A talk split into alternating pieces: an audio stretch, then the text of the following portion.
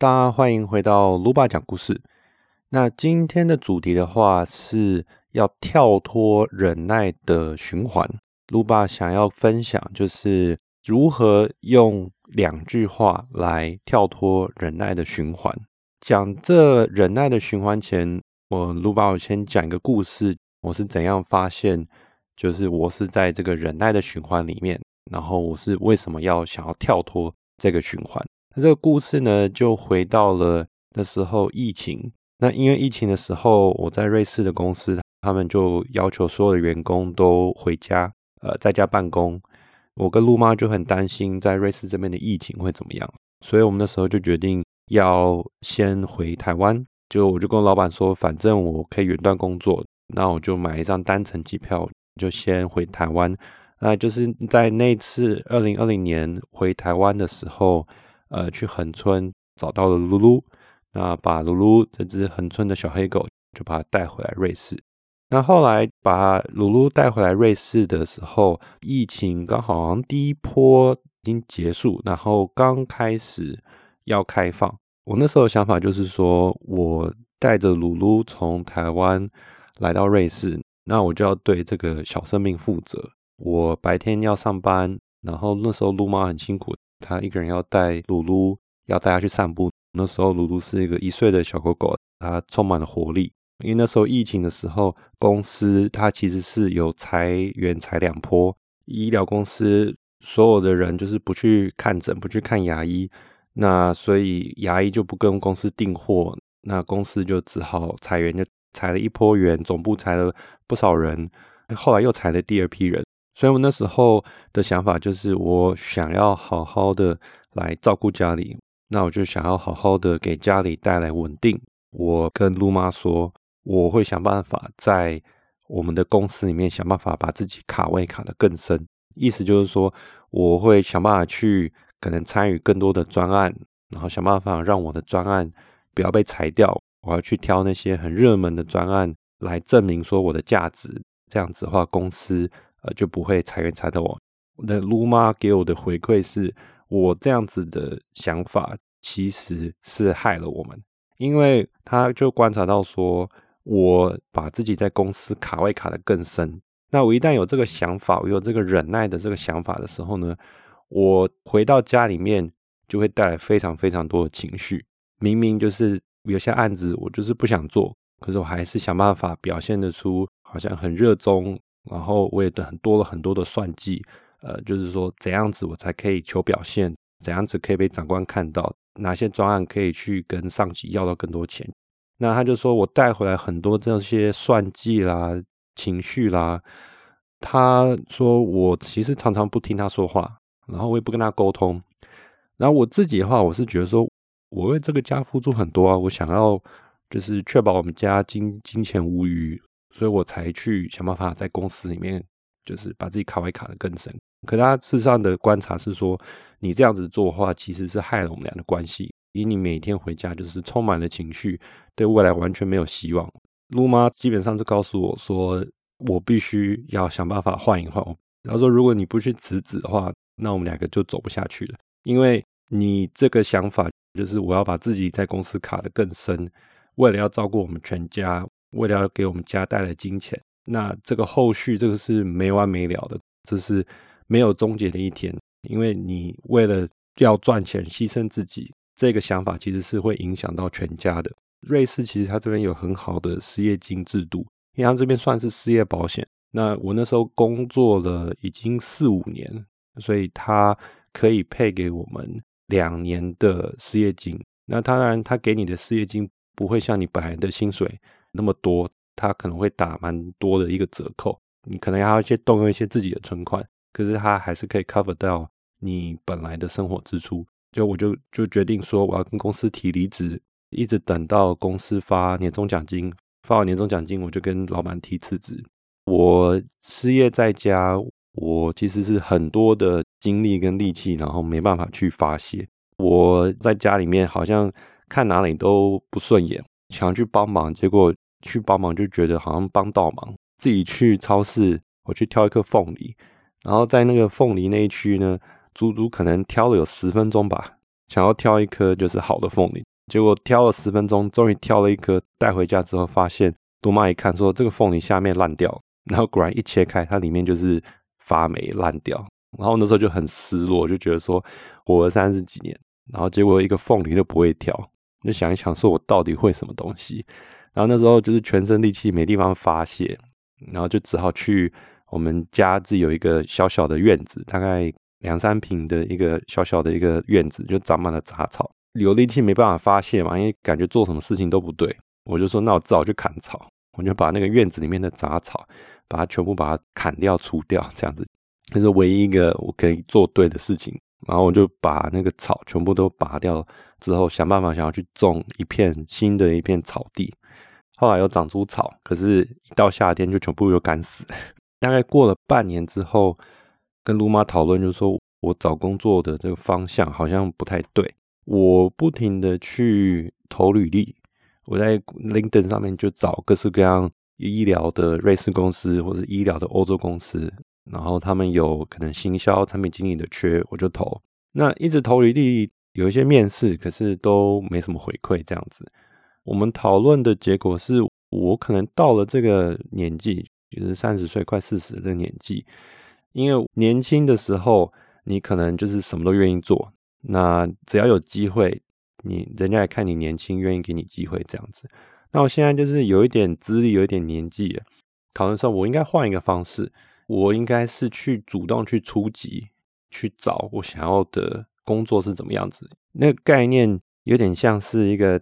大龄的女子就是想办法把自己嫁出去那感觉，因为我那时候讨论是说，就算我重新给我找到了一个大公司，他们一开出来一个缺，我应征上了，那我去之后，很快三个月、六个月之后，我又习惯了那个工作的那个模式，那我又会调到了之前我离职前的那个模式啊，就是我为了要薪水，我为了要养家，呃，我为了要照顾家里。那其实是我又掉回去的那个情绪里面，就是我必须要忍耐，尽管我工作我不喜欢，我需要忍耐。我要如何在我的工作中卡位卡得更深，不要被开除？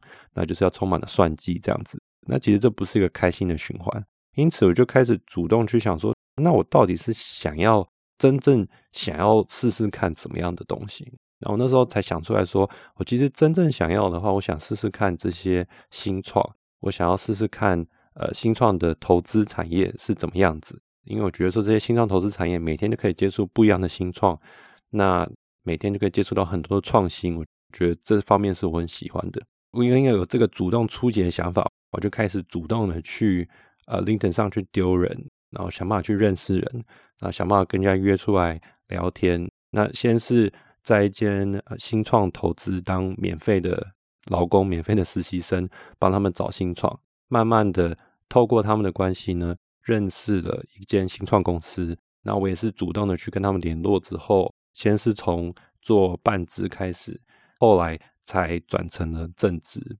我是做起来是比较开心，因为的确让我看到了一个完全不一样的世界。原来在新创界是这样子的一个生态，那我学习到很多。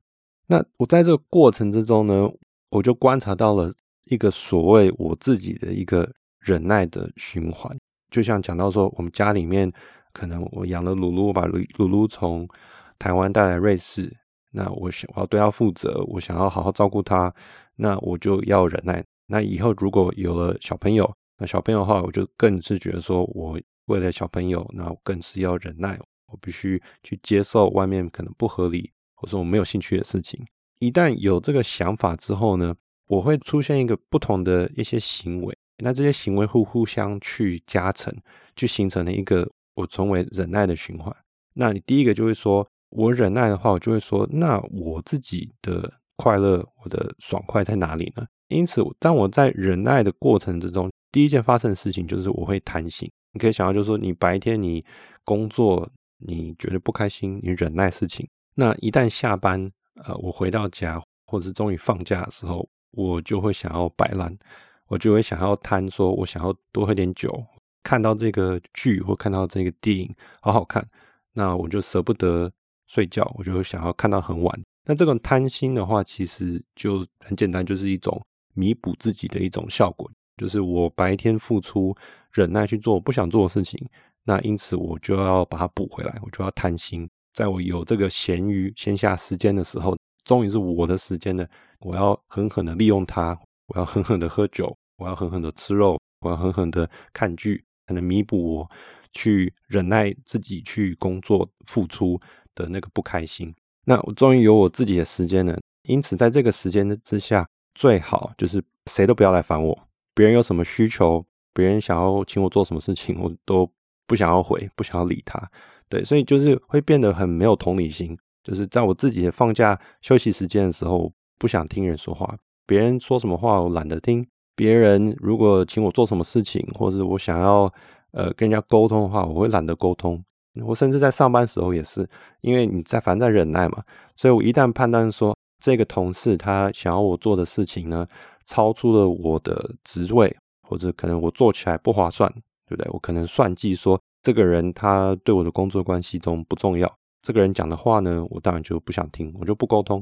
我同时也会非常的算计说，这个人他做的事情对我工作有利，对他可以让我的工作更轻松、更省时、更省力。我会去巴结他，我可能会想办法去跟他套关系。那这个为什么想要套关系呢？其实上也是一种贪心。我贪的就是。在工作上可以做事省时省力，或者是可以卡位，这样裁员的时候不会裁到我。所以，我们刚刚讲到这四件事情，就是因为心里面有这个忍耐的概念，然后我就会贪心，贪的就是在下班时候，我想要保留完全给自己的时间，然后在上班的时候想办法去找如何可以省时省力，可以去卡住自己的位置。那加强一个效果就是我不想听别人说话。对，我不想沟通，只去专注在对我自己有利、可以省时省力的事情，非常的算计。而这个算计的心呢，又会回去加成到我这个贪心的这个想法。因此，这几件事情呢，就像一个飞轮一样，不停的加强对方，而形成这个忍耐的这个循环。这样子一个忍耐的循环呢，就会去剥削我的精神，开始有点把自己限制住，把自己关住。因为我就会告诉自己说，我必须要忍耐。那我必须要忍耐呢，我的心里面还是想要想要满足自己啊，因此我的方法就形成这个贪心、算计、不听人讲话、也不沟通的一种封闭的循环，会持续这样下去。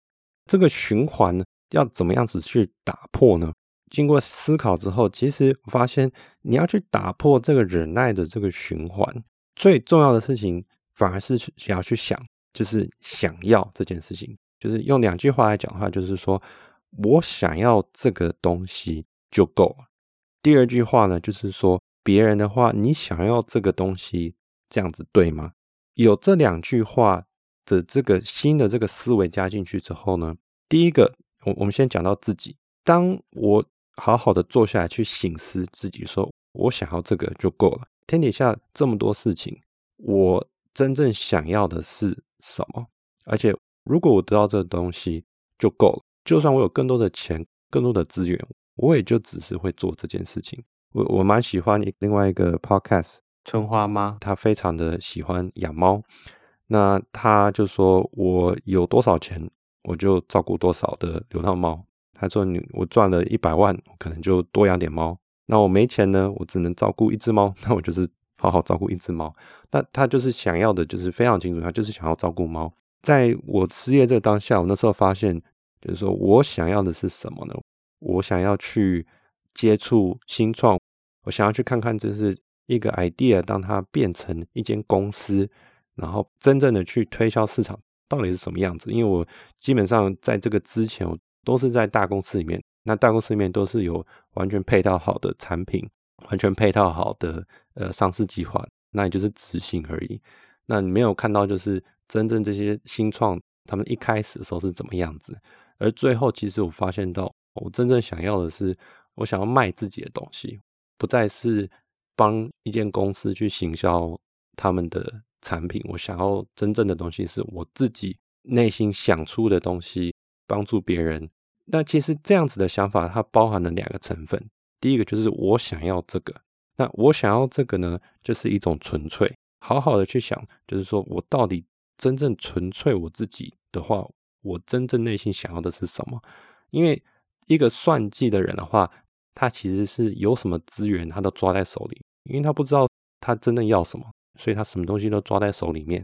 那这其实是很累的一件事情。所以，如果你去想一想自己真正要的是什么，也代表说，其实有些东西对你来说其实不重要的。什么东西是我真正想要，而不是人云亦云，只是因为害怕而抓在手里面的？真正想要的东西是什么？这个东西我想到之后呢，其实就会带出知足的成分。原来我想要这个东西这么的清楚，而且这个东西我得到了，我就足够了。就算我得到更多，那我就只是同样去投入这件事情。因此，这个纯粹跟知足加在一起呢，就变成这句话，就是我想要这个东西，我就够了。那如果可以清楚的去提醒自己这句话呢，就可以去停止自己这个贪心啊、算计的啊这个成分，你就会真正的去醒思，说到底是什么样的东西是我真正知足、真正纯粹想要的东西。第二句话就是你想要这个东西，这样子对吗？那就是对别人的一种关怀，一种分享。那当然，我们不是别人，所以我们必须要去问别人说：“哎，你是不是想要这个东西？”你可能别人跟你说：“哎，我需要这个东西，你可不可以分享给我？”那这时候就是一种同理心的表现。而同时，你去跟别人做一个确认，你说你想要这个东西是这样子对吗？那这样子去跟人家确认的话，就是一种沟通。那我们刚刚讲到说。一个忍耐的人的话，他是不听人说话，他也不沟通的，因为他基本上呢，他只会去算计，然后他只会去把资源抓在自己手里，或者他只会去对他有利的人，他去迎合他；对他不有利的人的话，他基本上是剔除他。他已经在忍耐了，他不想再加重他的负担，他会去过滤他身边的人，到底哪些人会对他有利，哪些人对他不利。那当开始去真的去享受我自己想要这个东西。我得到这个程度，我就知足，我就足够了。这时候你已经满足自己了，你就会说，基于我去照顾自己的方式，我也就问对方说，你也照顾自己，你需不需要我分享这东西给你，让你也去体验看看，去跟人家沟通，去同理心人家说，哎，你是不是想要这个东西，而去跟人家做确认，因为你毕竟你不是他，你去听他说什么，你是想要这个这样的东西，对吗？那这是一种沟通的关系。这个是建立在你自己，我想要这个就够了，就是我很知足，我很纯粹，我知道我想要这个东西，而且我得到了就足够了。在这个基础上呢，再额外的去关心别人，你也很开心，你可以分享东西，让别人得到满足，这种互相分享的一种快乐。那因此的话，这就是我想到，就是一种用这两句话来时时刻刻提醒自己，要跳脱这个忍耐的循环。的一种方式，在这里分享给大家。那希望大家听了这样子的想法呢，呃，也可以给我一个回馈。这样子的想法，你觉得怎么样？这样子的话，就是今天卢巴的分享，关于这个跳脱忍耐的循环，想办法用两句话的方式来想办法摆脱这种忍耐的循环。那希望大家喜欢今天的分享。那下我们就下次见喽。